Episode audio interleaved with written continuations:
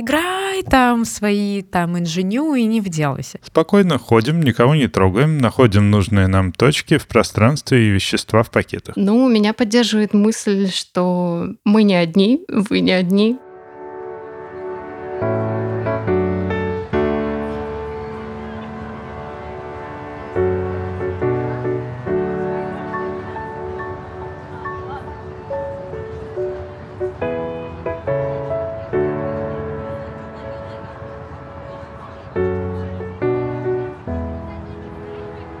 Всем привет! Это подкаст «Цивиум» и его ведущие Дима и Катя. В этом выпуске мы поговорим про современное театральное искусство в России и арт-активизм с двумя героинями. Режиссеркой Дианой Мирхольд и городской исследовательницей и активисткой Верой Гашкадеря.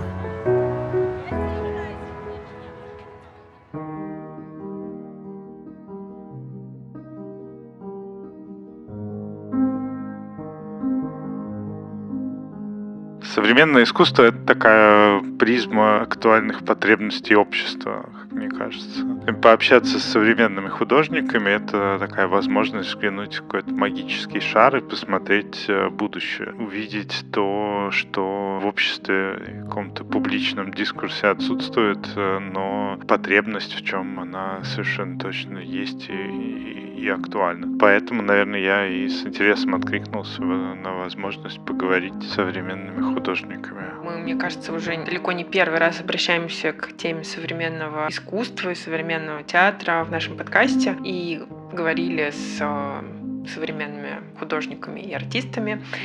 И каждый раз для нас это действительно такой взгляд немножко в другое э, измерение, что ли, то есть возможность увидеть э, привычные нам или непонятные нам какие-то вещи, ну, языком творческой метафоры. И это дает возможность человеку увидеть важные точки и выстроить такую систему координат своеобразную, потому что все-таки художники, они очень много времени посвящают э, обдумыванию и пытаются откликнуться на социальные проблемы, которые есть в обществе, доступным им языком. Когда мы смотрим на то, что происходит с гражданским обществом в России, вот сейчас, в 2023 году, для нас очень важно поговорить и с художниками тоже, и их взгляд на это все увидеть. Ну, более того, мне кажется, что это такая возможность погрузиться в этот процесс, э, то, как э, современные художники работают, то, как происходящее повлияло на их работу. Это какой-то такой другой еще дополнительный пласт. То есть есть э, темы, которые современные художники освещают, а есть их жизнь. Ну, то есть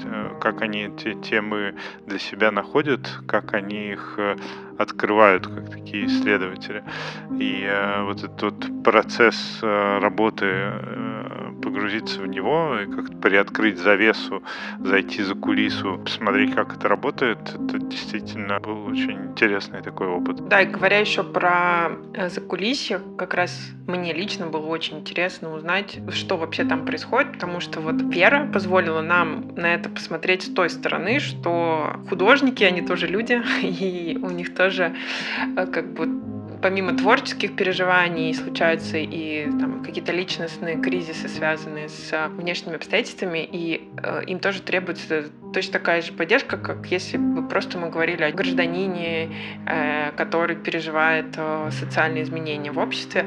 И вот художники, они точно так же их переживают, ну и, и им необходимо в эти моменты находить какие-то новые способы выражения там, себя и, собственно, проявления себя как художника. Э, что он может сделать для общества прямо сейчас? И для этого им тоже нужна некая поддержка. Вот Вера как раз занимается своей деятельности тем, что такую поддержку старается оказывать с помощью проекта, о котором мы сегодня будем говорить, как бы некая форма такой терапевтической поддержки для людей, которые современным искусством занимаются.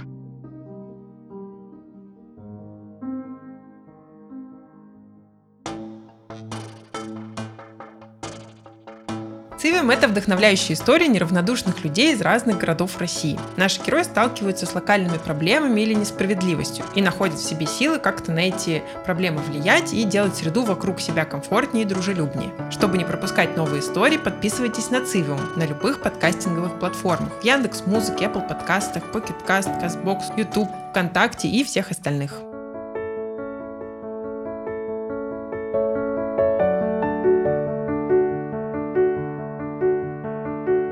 Ну, всем привет. Я Диана Мирхольд. Диана — современная художница, режиссерка и активистка. Занимается самыми разными театральными, образовательными и гражданскими проектами. Некоторые из этих проектов мы сегодня обсудим. Но сначала поговорим про путь Дианы в современное искусство. Моя семья никогда не была связана с искусством.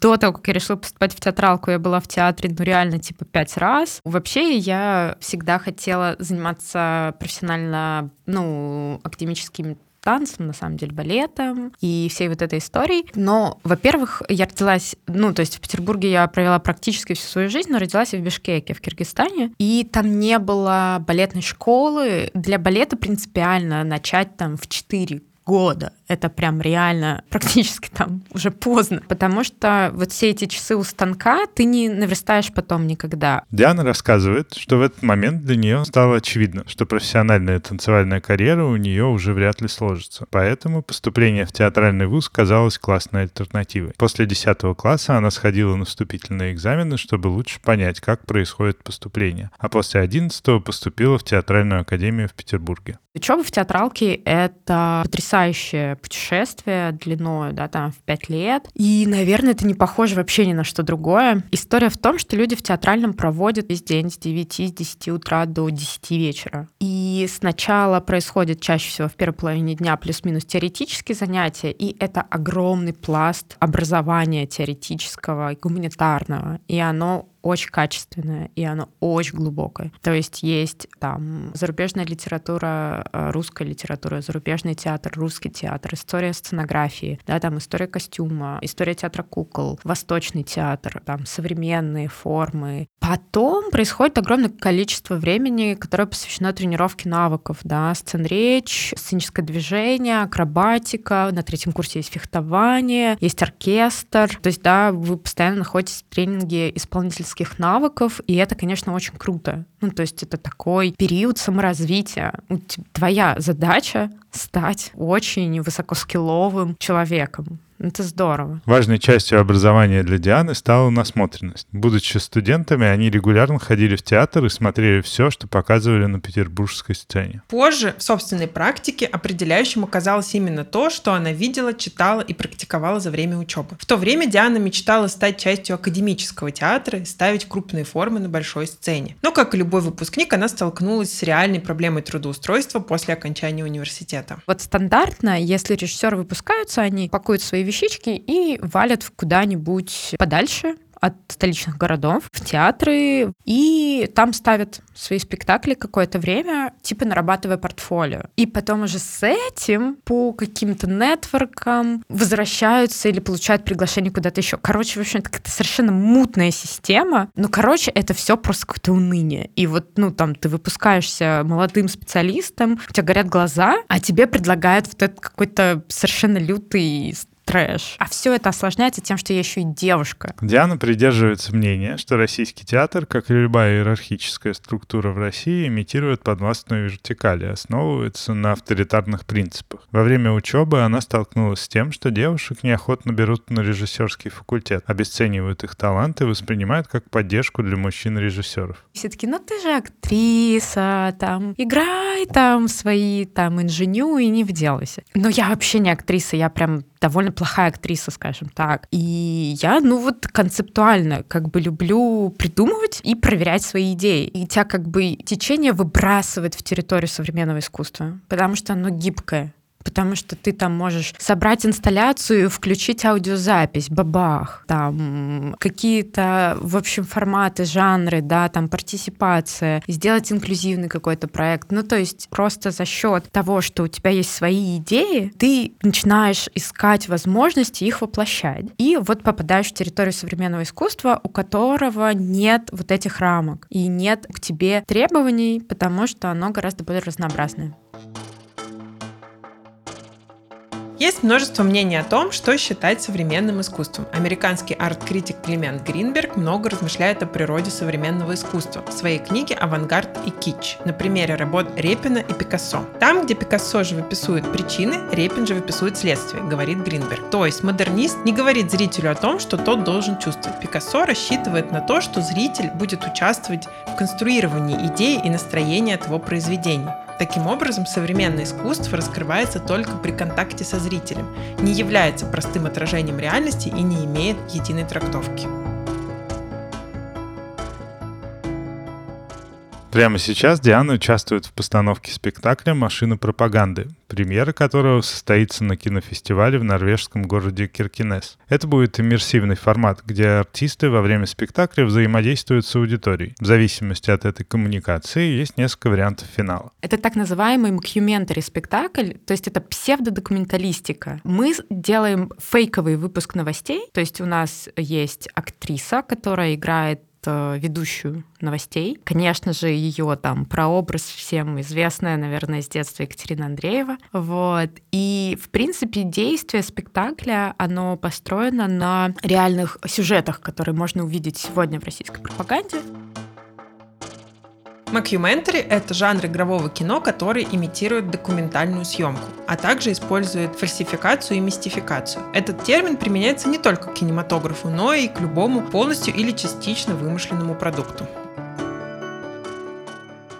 Это спектакль, как говорит Диана, рефлексия политических процессов в России. При этом российскому театру, как и другим сферам искусства, свойственна аполитичность и нежелание поднимать политические вопросы. Диана начала интересоваться этим только когда выпустилась из университета и занялась самостоятельной практикой. Я искала возможности там что-то поставить или что-то показать, там эскизы какие-то, хотя бы небольшие вещи. И к этому часто очень были открыты НКО, и благотворительные организации. Они открыты к тому, чтобы люди привлекали внимание к проблемам. А искусство — это, в принципе, естественный способ да, привлечения внимания. В принципе, там благотворительность и искусство постоянно коллаборируются. Это как бы очень стабильный союз. Диана много работала с НКО, погрузилась в социальную сферу и начала откликаться на сложные человеческие и общественные вопросы в своих театральных проектах. Конечно, помимо социальных проектов, ей еще хочется заниматься абстракцией и создавать создавать просто красивые произведения. Но пока что она находит силу только на то, что имеет смысл для общества. Это какая-то, не знаю, человеческая эмпатия, когда ты откликаешься на то, что замечаешь. И ты замечаешь все эти процессы, да, там насилие, отсутствие равных прав, репрессивные меры, и понимаешь причинно-следственные связи. Ты понимаешь, откуда это берется и к чему это идет на самом-то деле, да. Когда я вижу отреставрированную там не знаю, мэрию, я думаю про какую-нибудь разваливающуюся школу. И для меня эти вещи абсолютно связаны. У меня нет одного в вакууме и другого, что вот есть просто разваливающаяся школа и есть просто красная икра в столовке Кремля. Вот. И эти связи, они в какой-то момент, мне кажется, просто критическое какое-то количество набрали. Я поняла, что ну вот на данном этапе нет ничего важнее для меня, кроме как говорить об этом.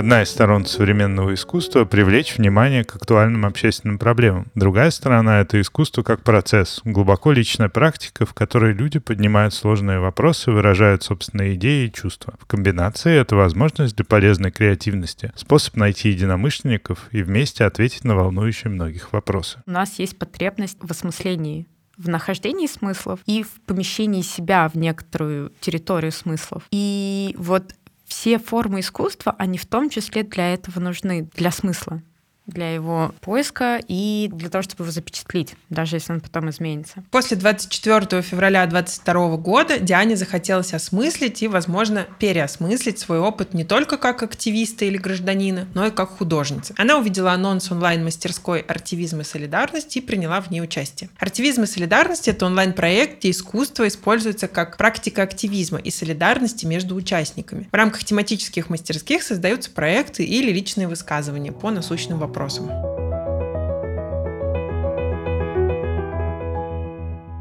Меня зовут Вера Гашкадеря.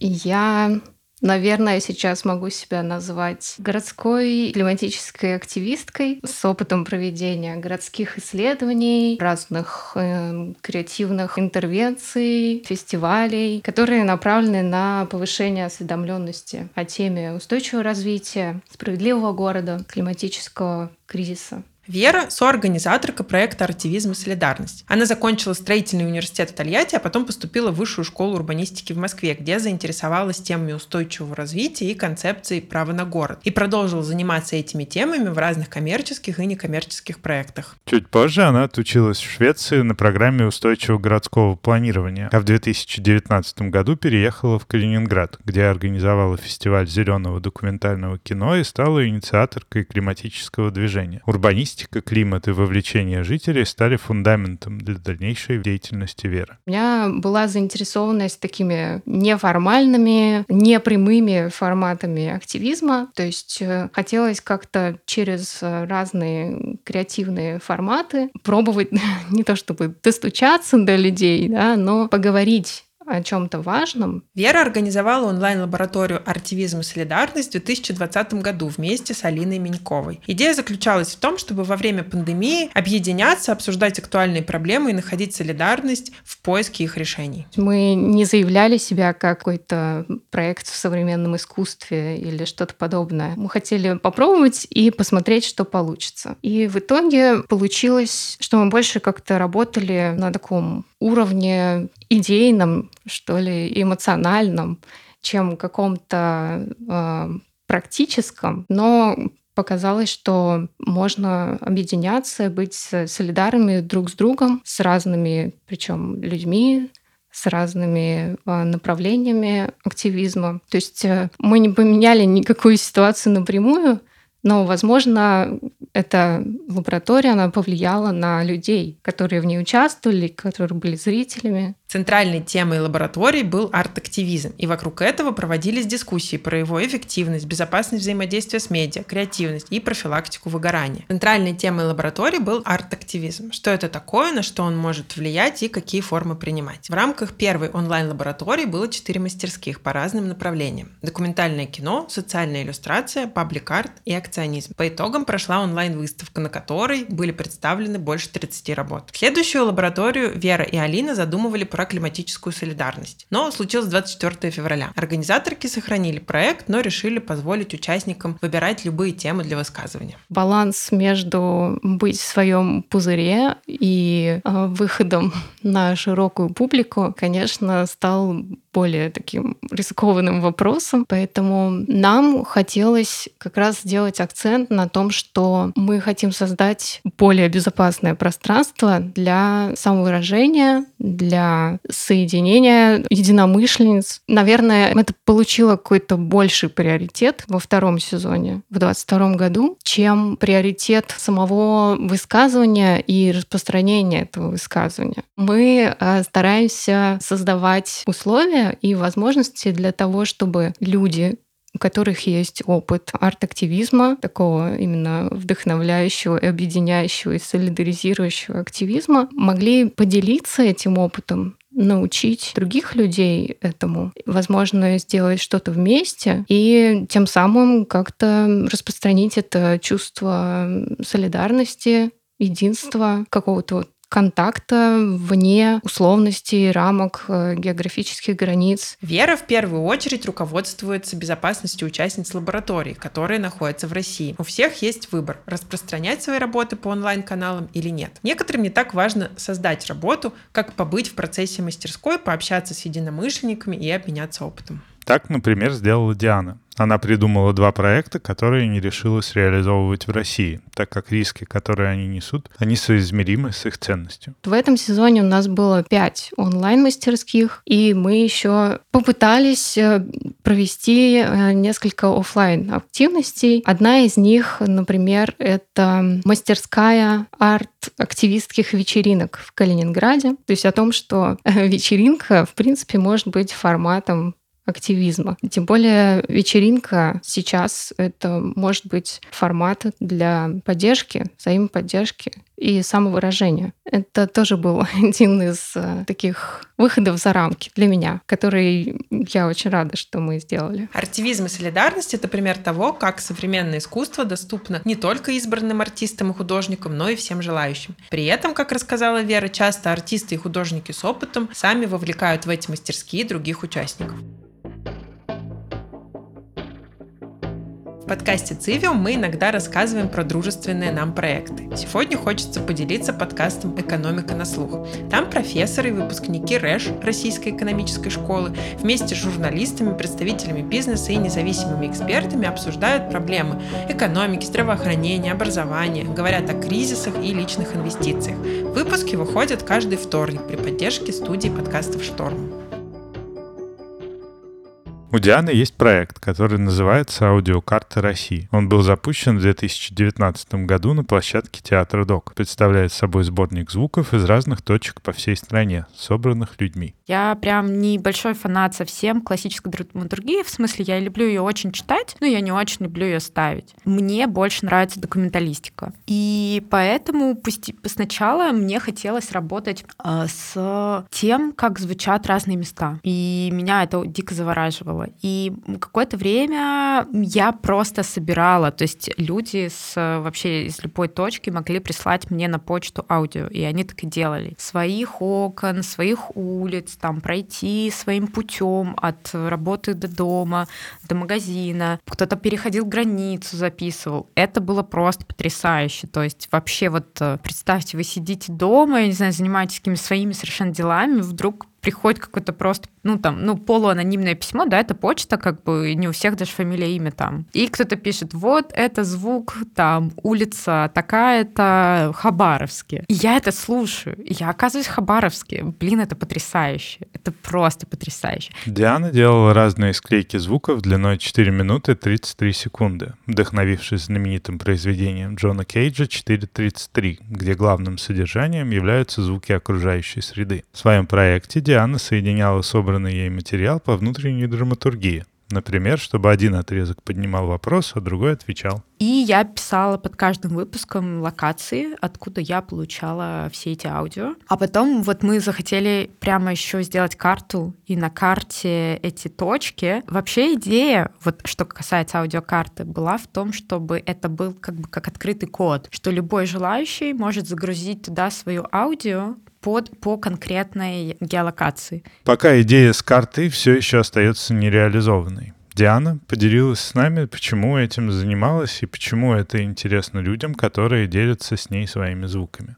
И когда я добавляю как бы звук своей улицы, я как будто бы и осмысляю ее, и запечатляю ее. Не в вечности, но в каком-то отрезке, который больше, чем я, скорее всего пока это будет существовать. Себя запечатлять во времени — это ну, какая-то совершенно базовая потребность человека. Мы делаем селфи, мы пишем в социальные сети, мы оставляем постоянно след. А до того, как появились социальные сети, люди писали на стенах. Да, там Вася был здесь, или там Калининград 97. Я когда путешествовала и маленькая видела эти надписи, думала, что за бред? Господи, какая разница там? Ну, не знаю, как, кто ты и откуда ты. Но эта потребность, вот она сильнее нас.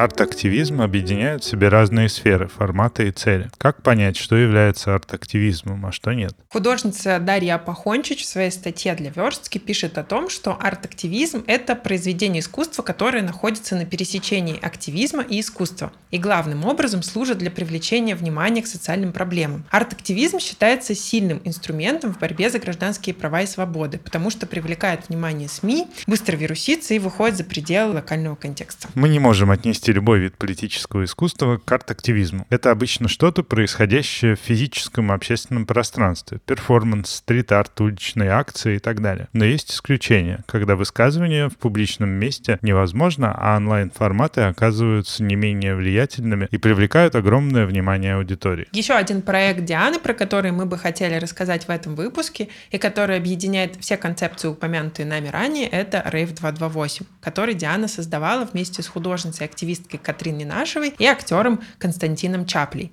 своими коллегами по акционистскому театру «Груз-300». Рейв 228 — это иммерсивный спектакль о наркопотреблении, который происходит в формате прогулки по городу. Его описание на сайте звучит следующим образом. Спокойно ходим, никого не трогаем, находим нужные нам точки в пространстве и вещества в пакетах. Запаситесь терпением, паспортом и быстрым шагом. Как отреагирует на вашу работу общественное пространство, не знает никто. Все мы на волоске от опасности. Это точно один из моих любимых проектов. Это проект, который реально породил просто мир вокруг себя. Это потрясающе. У меня была подруга, которая записывала просто потрясающие войсы. Я их слушала и думала, блин, так это спектакль. Это каждый раз микроспектакль. Она рассказывала мне какие-то истории. Потом, например, она там, ну, рассказывала, и вдруг подул ветер. И она такая, ой, ха-ха-ха, на меня тут ветер напал. И я прям понимала вообще, где она идет, что происходит. Меня это дико завораживало. И потом в Петербург приехал друг, мой московский приятель, и мы сидели в Ларисочной, я ему говорю, блин, я мечтаю сделать спектакль в голосовых. Это просто так круто. Для меня это просто следующая ступень. Потом произошли события, которые, конечно же, очень сильно повлияли на этот спектакль. Произошло дело Голунова. А оно было совершенно, в общем, пронзительным. История про репрессивные меры, да, про вторжение силовое, государственное в жизнь индивидуального человека. И оно может проявляться множественными способами. И вот эта вот история с фальсификацией фальсификациями — это один из способов. Второй момент — это то, что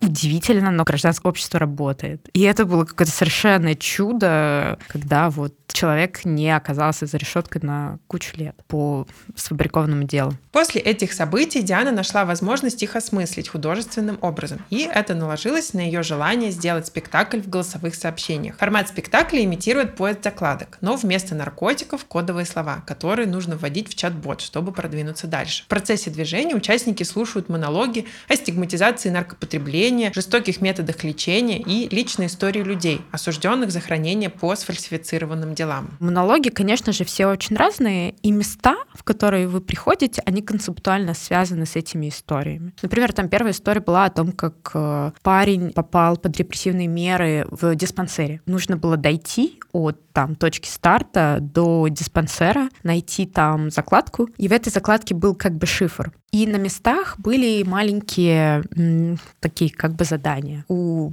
диспансера можно было мелом на асфальте написать какие-то поддерживающие слова людям, которые находятся в диспансерах, допустим. Вот. И участники писали вообще классные вещи, и это было здорово. Одна из финальных точек была в том, чтобы зайти в продуктовый и купить там продуктов по списку, который соответствовал, в общем, продуктам, которые допускаются в колонию. И нужно было их привезти, принести уже на самую финальную точку и отдать. А мы потом отправляли это в колонию, соответственно, там, персонам, которые находятся там. А, ну, это еще была такой идея, что ты как приносишь жертву такую жрецу 228 а, мы иронизировали. Многие истории рассказывались лично людьми, их пережившими. Авторы спектакля связывались с центрами реабилитации и искали реальные контакты, чтобы голоса были разнообразны. Первый же показ спектакля в Москве закончился полицейской облавой. Однако после беседы всех участников отпустили. Спектакль также организовывали в Петербурге, Челябинске, Перми и других крупных городах. Сам формат позволяет адаптировать и проводить спектакль практически в любом месте. Сама форма спектакля привлекала людей, которые бы никогда не заинтересовались этой темой самостоятельно. А здесь, как говорит Диана, открыли для себя дивный новый мир. Это стало для нее символом победы искусства над обыденностью. Вот эта механика и карта России, и вот это, ну, это все про Россию. Я живу в Петербурге,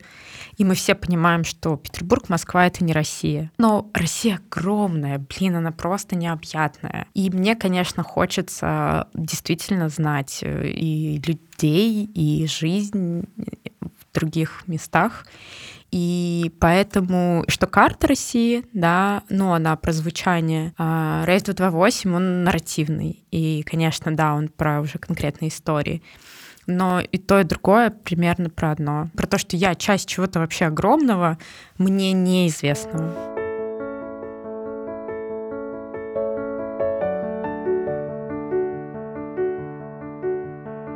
Сегодня Диана мечтает создать такое пространство вокруг себя, в котором для человека с любым опытом будет возможность творчески выражаться, узнавать про современное искусство, общаться и делиться. У людей очень большая дистанция, да, есть гигантская пропасть э, между зрителем и искусством, и э, некая такая, вот представляешь, что какая-то обскурная субстанция со своими какими-то внутренними правилами, приколами, что люди от избытка времени и ресурса играют э, в бисер и, в общем-то, да, не имеют никакой ценности. Я знаю, что это не так, и плюс ко всему я знаю, что у каждого есть потребность творчески выражаться, по-честному, да. И вот создать пространство, в котором любой человек может прийти с улицы и вдруг узнать что-то для себя ценное про современное искусство, поговорить с каким-нибудь художником, а, что-то попробовать э, и просто провести там время, это было бы супер. Диана не разделяет директивные процессы и придерживается позиции, что вся жизнь — это процесс обучения, а сейчас для этого у нас есть все возможности. Информация и идеи не сразу находят себе место в нашем жизненном пазле, но со временем образование и новые практики проникают в нас, насмотренность и созидание дают свои плоды, и наше восприятие окружающей действительности изменяется, в том числе благодаря и арт-активизму. Вера искренне восхищается всеми участницами мастерских, которые не боятся открывать в себе что-то новое, высказываться и объединяться с помощью арт-активизма. Она делала проект именно ради этого. И благодарна кураторкам мастерских, со многими из которых она даже не виделась вживую, но которые вложили много сил и часть себя в этот проект, проводя встречи, делясь своим опытом, вдохновляя и поддерживая других. Ну, меня поддерживает мысль, что мы не одни, вы не одни, и что можно, даже будучи в разных странах и городах, и представляя разные активистские направления, находить общее, помогать друг другу самовыражаться, находить силы для изменений.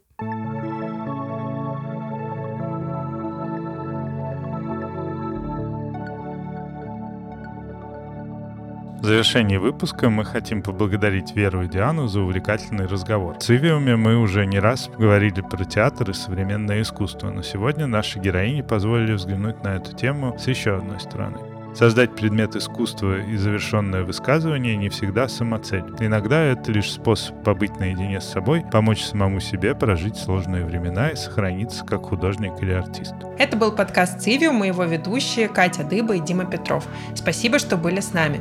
Все полезные ссылки мы оставим в описании к выпуску. И хотим напомнить, что нам будет очень приятно получить от вас звездочки и комментарии в Apple подкастах. Это поможет другим узнавать про наш подкаст. Спасибо и до встречи в новом эпизоде. Всем пока!